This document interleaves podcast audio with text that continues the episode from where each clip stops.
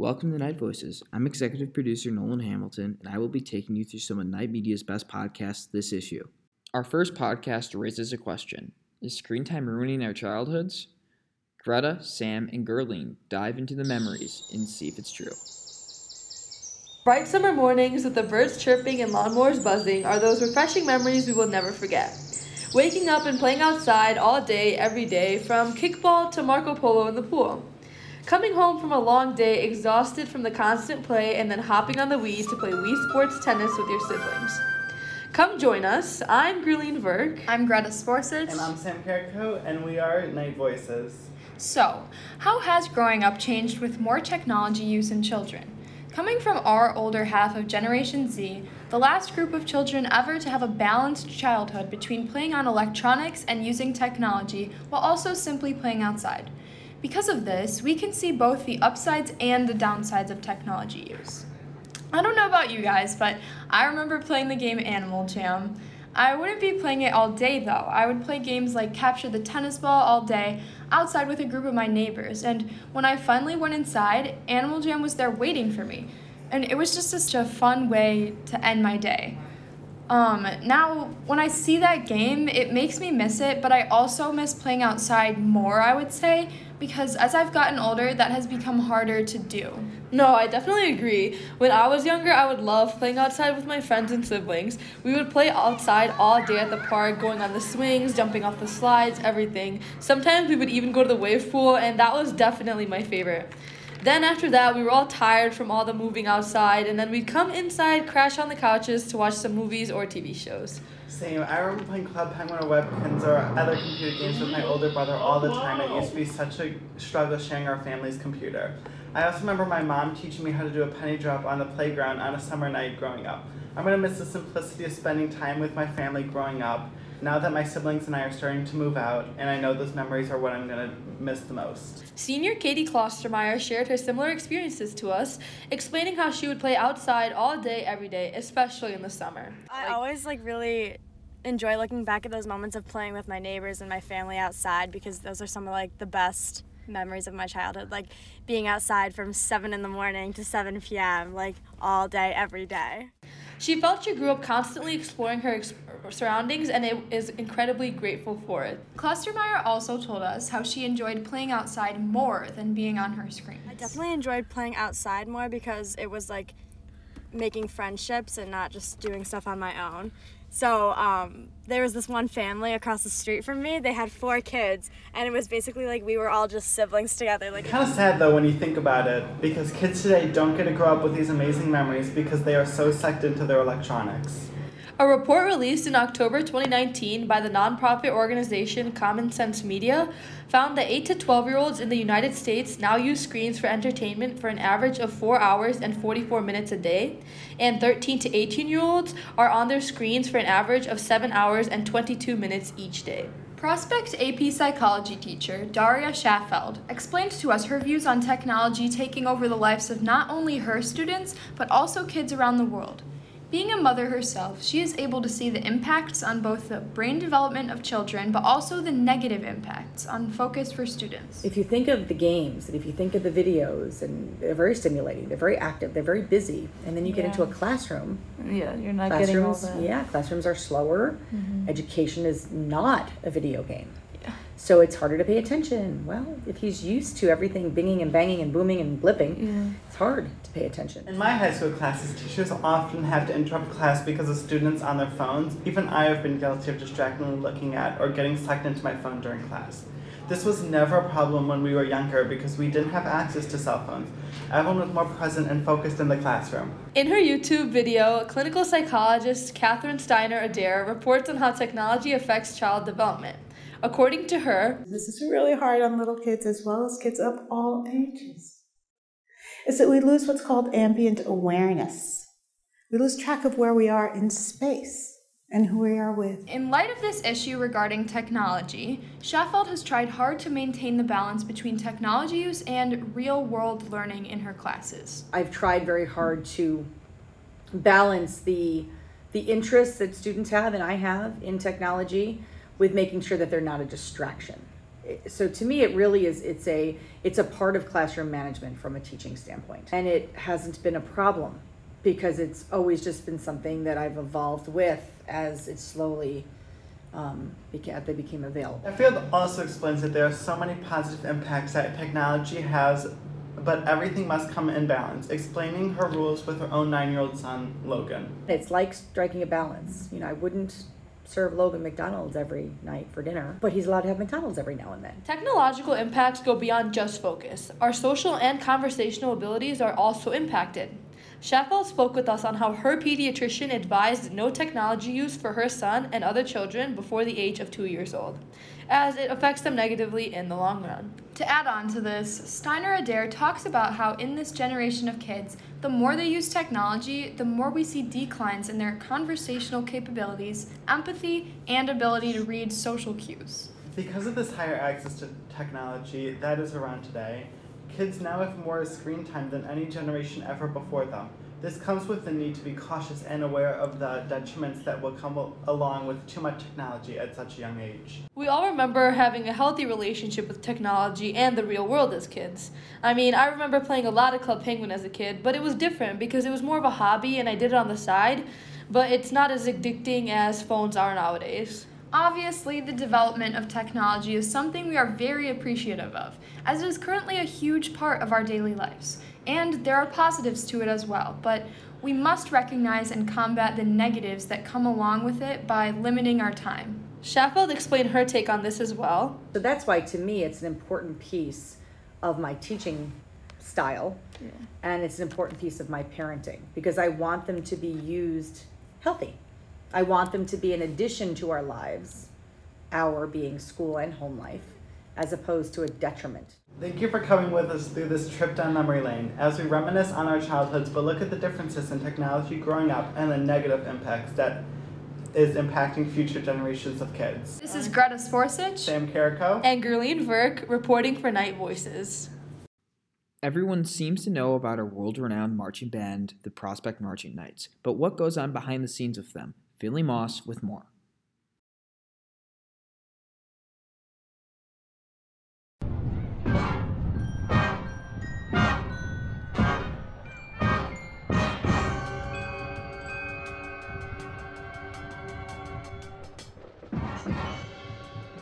Whether or not they've heard them play at a competition, or the halftime show of a football game, most people probably know of our nationally recognized Prospect Marching Knights. So let's go behind the scenes and take a closer look at the marching band's success this year, what it's like to be a part of this group, and how they're preparing for next year. The Prospect Marching Knights have been named grand champions at the University of Illinois Marching Band Festival over 30 times. They've been selected for finals at least five times at the Bands of America Grand National Championship. They've also placed consistently well in other events and competitions, and are one of the best bands in the state of Illinois. Junior Emily DePaz, one of three drum majors who help lead the marching band, agrees on the fact that success isn't anything new for them. we, we do really well. We our instructors are like help us do like the best we can, and we always like do well. This year, the marching band attended several competitions. The PMK placed second in the Class 3A field at the Lake Park Lancer Joust, third place in the Class 3A field at the Lincoln Way Invitational, third place in the Class 3A, and seventh in finals, the Illinois State Marching Band Championships, and first in Class 3A field at the Bands of America Regional Championships. But DePaz believes that the success of the band went beyond the contests. Did well not only in a lot of like competitions, which is what most people see, but like getting like the culture back and like getting everyone readjusted after the pandemic.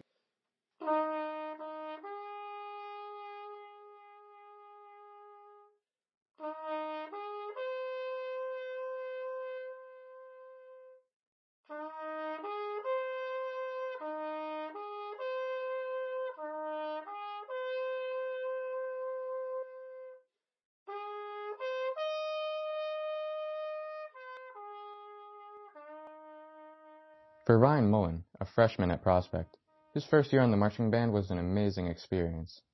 Mullen admitted that summer camp was pretty exhausting at first, with eight hours a day, but that it was worth it. It is a long time, but it, it passes quickly. If, if that's that's kind of hard to imagine. In his opinion, The October 9th trip to Iowa for the Bands of America Regional Championships was the highlight of the season. Mullen had to be at school by 4.30 a.m., and from there, the band traveled by coach bus to Iowa.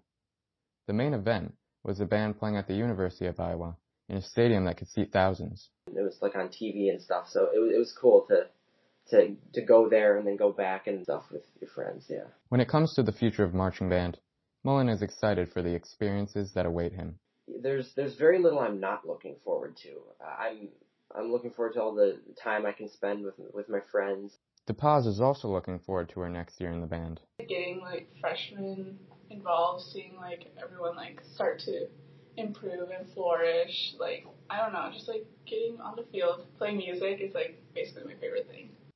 With the successes of the past and the opportunities of the future, it certainly seems like a good time to be a prospect marching knight. This is Finley Moss reporting for Night Voices. There's been quite a lot of controversy surrounding Florida's Don't Say Gay bill. Bella Bueno and Melissa Kim cover the high school reaction to the sudden ruling to walk out in protest of Florida's Don't Say Gay bill. Don't Say Gay bill, but Governor Ron DeSantis has pledged to sign it. A controversial bill in Florida. Critics call it the Don't Say Gay bill. The Don't Say Gay bill and the Trevor Project, along with GLAAD, are standing right behind them. Florida's Don't Say Gay bill, formerly known as the Parental Rights in Education Act or House Bill 1557, passed the Senate floor early March and was recently signed by Florida Governor Ron DeSantis on March 28th. Following the Senate's decision, protests broke out across the nation, reaching even states far from the legislation, like New York City.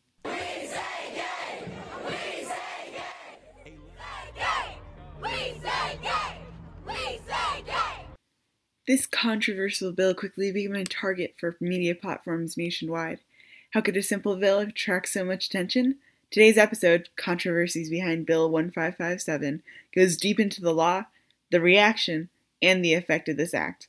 Stay tuned. I'm Bella Bueno, reporting for Night Voices.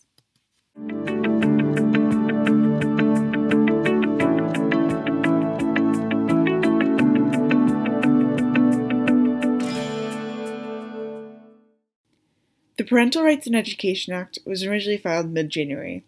After going through the House and Senate floors, having amendments to the bill altered, the bill finally passed Senate floor on March 8th with a vote of 22 to 17.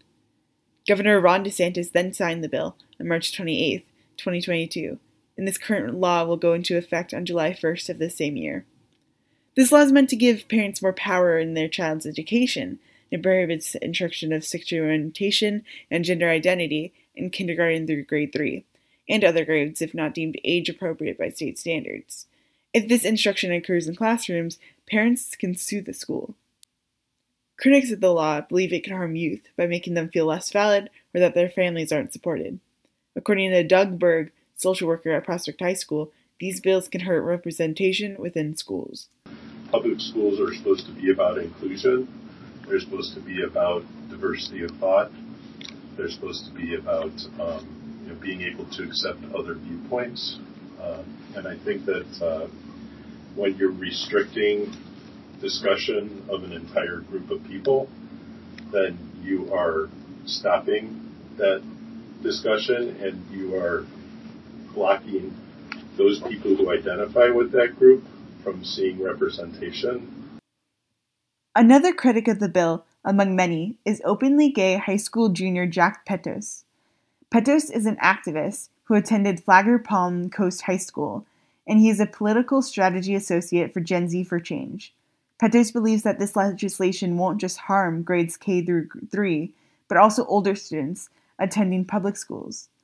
In an interview with ABC News, Jack Petos shares his views on this bill. The vagueness is purposeful in this bill to continue this restriction in later grades.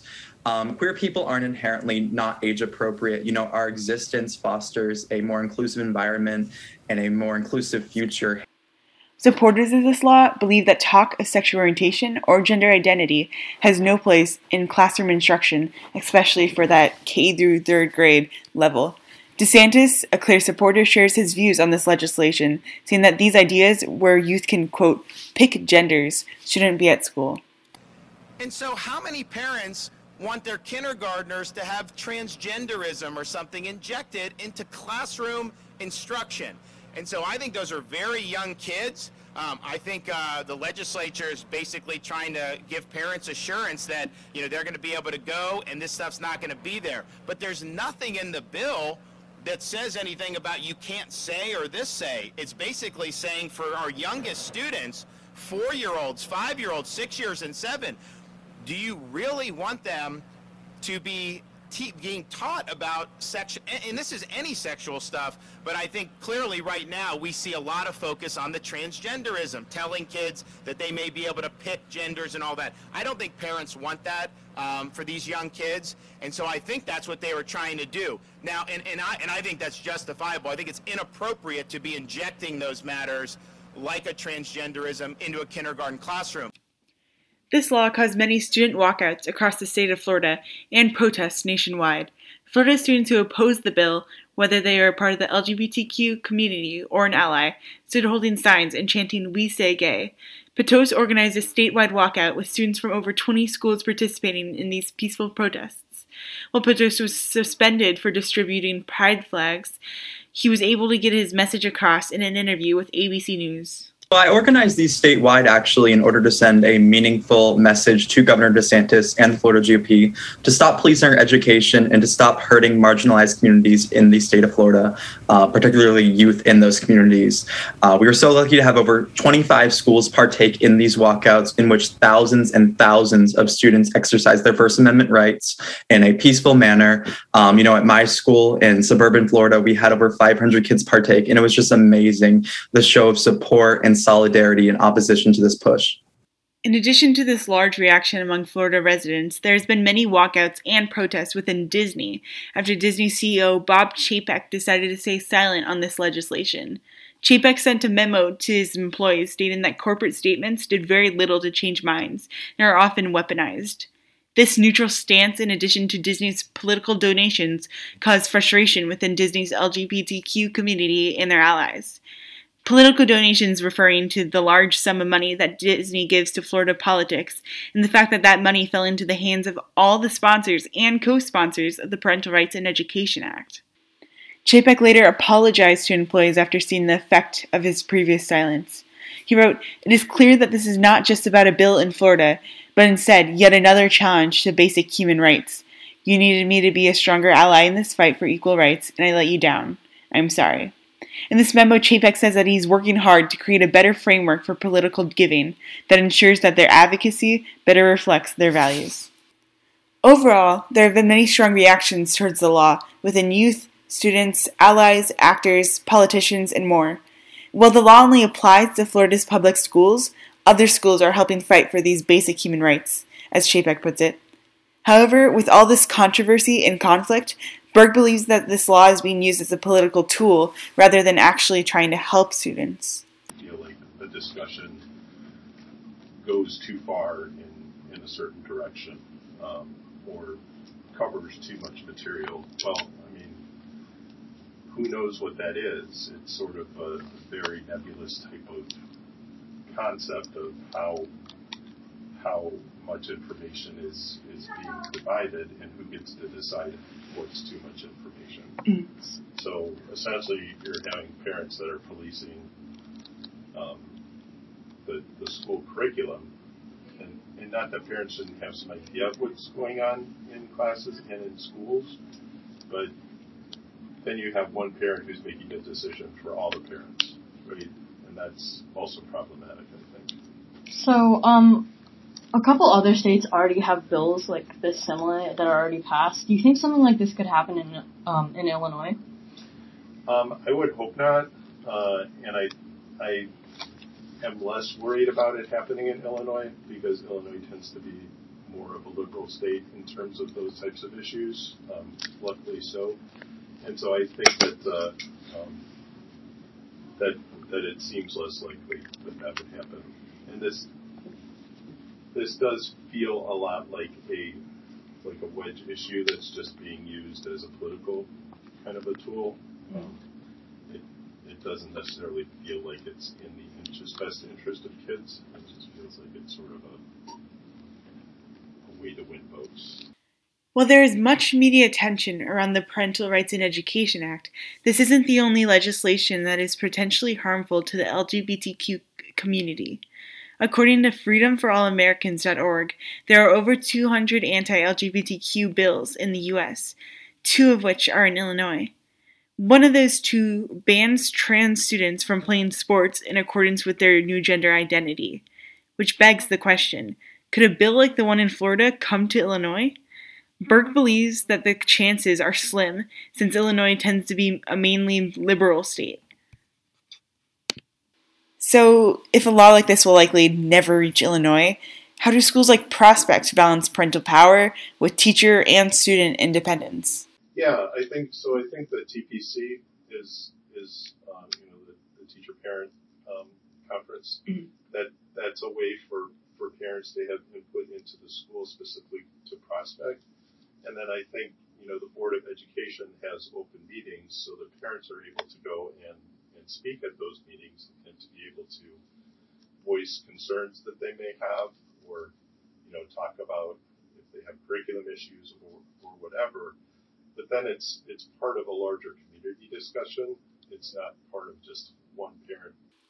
Only time will tell further impact of this bill, but it's safe to say that with the reaction it's kicked up in the last several months, the fight is not going away anytime soon.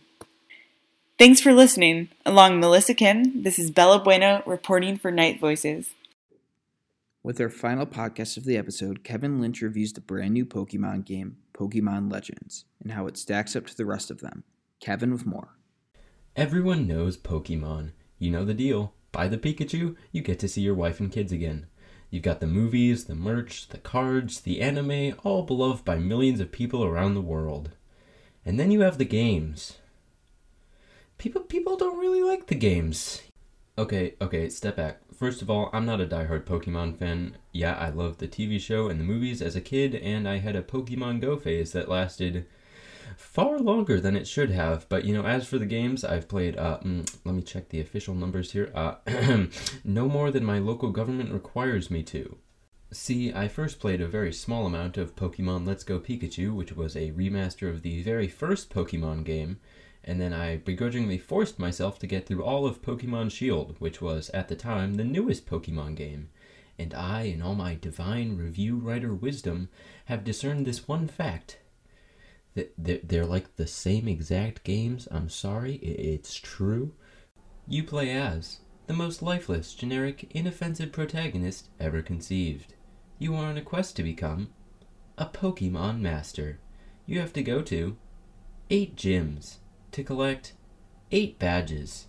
You want to become the Pokemon Champion. Are you seeing where this is going yet? They're all the same. I'd honestly forgive you for forgetting that Pokemon even has games at this point. When you see all the dancing Pikachus in the streets, who's gonna remember these tired old hack jobs that they keep spitting out? And yes, the dancing Pikachus thing is very much real, and yes, you should absolutely look them up right now. They're adorable. Enter Pokemon Legends Arceus, the Pokemoniest legend that ever Arceused. In this game, you play as a random child that was plucked out of space and time by Pokemon God and sent into the distant past in order to uh, do something. As you might be able to tell, this game shakes things up by introducing something new and exciting to the series theology. You end up joining the local Survey Corps, which means you're tasked with going into the wild and catching and studying all the wild Pokemon that live there. In addition, you'll have to deal with various mysterious occurrences that may or may not be happening due to a wormhole in the sky created by God. We'll get back to you on that one. On your quest, you'll be joined by various other locals and team members, all complete with absolutely no personality whatsoever, and they're stupid and annoying, and I hate them all, but more on that later. You see, it's in the vast open world that you explore that the game actually manages to do something new. Well, I mean, you know, outside of all the religious implications, of course. In older Pokemon games, you would go from town to town on these very linear roads where you would occasionally encounter other trainers to battle or wild Pokemon just hiding in the grass. No, like as in you couldn't see them and you would just be walking and a Pokemon pops up and attacks you and you have to fight it now. Everyone loved that. That was that was great. That was great. Good good game design, guys. Keep up the good work. Meanwhile, in Legends Arceus, you're stuck in the middle of a big old world and told to hopefully not die. Pokemon are actually just roaming around the area now, In fact, you're the one hiding in the grass because it gives you stealth as you try to catch them. Wait, but if you're hiding in the grass, does that mean that you were the poke you evolved into the Pokemon? But if you evolve into the Pokemon, then what are the modern day human? Okay, you know what? Never mind. Speaking of hopefully not dying, you you won't. You won't. Trust me, you won't. This game was designed for actual children. You, you're not gonna die. It's it's really easy. There there's like absolutely no challenge. Sorry if that's what you were looking for. Yeah, okay. The gameplay mainly consists of going around and catching wild Pokemon, but unlike in previous games where you'd have to battle, weaken, and then catch the Pokemon, you can now just like just just just, just like you know throw the Pokeball, throw throw throw. I just I, you can't you can't see me. I'm doing I'm doing a throwing motion. That's what that's what I was doing there. Just just whack it in the face. Just point step throw. Okay, never mind. This may not sound like much, but it is glorious. You no longer have to wait for the battle to load, pick your attack, do the attack, hope you don't accidentally kill the dang thing because then you can't catch it, and oops, you did because you suck, now go start over, idiot, and then you finally press the button and throw the Pokeball. This new method is way faster and more efficient, and it is much appreciated. There's arguably more strategy involved now, since you have to hide, then wait for the perfect opportunity to throw, and then pray to God you don't miss and if you do, you can choose to either battle it or run as far as your stubby little legs will carry you. Some Pokemon are completely docile in your presence, while others will attack you on sight, which can be off putting when that cute little fuzzball you found wandering around turns out to be hell bent on electrocuting you. It's actually a little strange that the Pokemon Company would make a game where their lovable little mascots are just like the enemy. Kill or be killed, scum. Actually, many times during the story, characters will tell you that, quote, Pokemon are terrifying creatures, to which I reply, no sir, that is a Bulbasaur. It's hard to explain if you haven't played any other Pokemon games, but here's the thing. This gameplay is actually fun, enjoyable, engaging. It's not, I guess I have to keep playing this because it costs $60 and I'm too cheap to waste more money for another three months, like you might expect. The gameplay loop of roaming around and looking for new Pokemon to catch is actually really rewarding, and it makes all that standard Pokemon fun of raising up your team even more enjoyable. Plus, if you see a Pokemon that you're not sure that you have, you can just throw a Pokeball. You don't have to waste three minutes of your life to see that, oh no, wait, it was just another Pidgeot. Whoops. Now, how does this vast open world look? Is it the sprawling, gorgeous next-gen experience that Pokemon Zip? oh god, I, you, I just spat all over my mic. Oh god, that's disgusting. I hope it still works. Oh god, what was I thinking? Ew. God, man, I hate Pokemon. anyway, oh, yeah, okay, oh, no, still works. See, the graphics don't really matter that much. They, they really don't. Yeah, it's annoying when a random texture and object just sort of pops into existence, and it's kind of weird that the world is just a generic sludgy texture, but I mean, this this is a Pokemon game. It, it should look better, yeah, but no one in their right mind is buying this game because it looks pretty. Why are they buying it then? I'll get back to you on that one, but you don't really notice most of the game's graphical shortcomings once you're into swinging things, I promise. Speaking of not buying the game for something, let's talk about the story. Alright, I'll level with you. This game is clearly not focused on the story, the story isn't super important, and it's not nearly worth all of the time that I'm about to spend on it. But this is by far the most ridiculous story that I have ever witnessed in a game. Dear God. At first, you might think, oh, this story is infantile. It's simple, lowest common denominator fluff that is both unmemorable and undeserving of the time that the game awards to it. And you would be right. But on the other hand, this is a complex and challenging story about the dangers of imperialism and the impact of outsiders on the landscape that they inhabit. I'm not kidding right now. This is this is actually uh, this is actually a plot point in, in a Pokemon game, it's it's, it's actually kind of thought provoking. I don't I don't know. I had no idea whether I was on the right side of things here. The game would certainly lead you to believe that you are, but I was kind of left to wonder whether the actions of the Survey Corps were actually in the world's best interest. Like, the people that were already living there have a thing going on. I mean, the, the things that the Survey Corps does work, but are they better? I'm the protagonist, so you'd think I'm on the right side. Why am I thinking this much about it? I mean, not that this moral dilemma ever amounted to anything, of course. You know, a character would be like, God, do you think we should be catching all these Pokemon? And I'd be like, yeah, I, I don't know, man, but I'm gonna hit A and see what happens. And then, you know, nothing happened, and I would just sort of sit there like, oh, okay. Screw the indigenous, I guess. And yes, that is an extreme stretch from what I'm sure the writers were actually intending, but for the love of God, I need something to latch onto with the story this asinine, so just give me this. Besides, I've already made plenty of people mad by mentioning both religion and evolution already, so you know, might as well go for broke. Pokemon Legends Arceus is far and away the best Pokemon game I've ever played, and while that might not be saying much, it definitely delivers something unique, if really not that memorable, and it definitely hooked me for a good while there, even if by the time the credits rolled, I was just ready for it to be done. If you really want to get into the series or are just looking for an actual competent Pokemon experience for once, Legends Arceus is definitely enough to scratch that itch. Like, if you're gonna buy a Pokemon game, buy this one. It's, it's not great, but it still gave me less reasons to hate it than I honestly expected. In all, Pokemon Legends Arceus is just like me. Perfect if you have low expectations. And also just like me, it's best known for being a dirty yellow rat. You know, like like Pikachu. Oh, I, I could make self-deprecating jokes all day. This is great. And you, you, you know the graphics. The graphics are terrible. Which, you know, if you've ever seen what my face looks like. That's it for episode 5. Thank you so much for watching Night Voices this entire year. I'm Nolan Hamilton, signing off with Night Voices.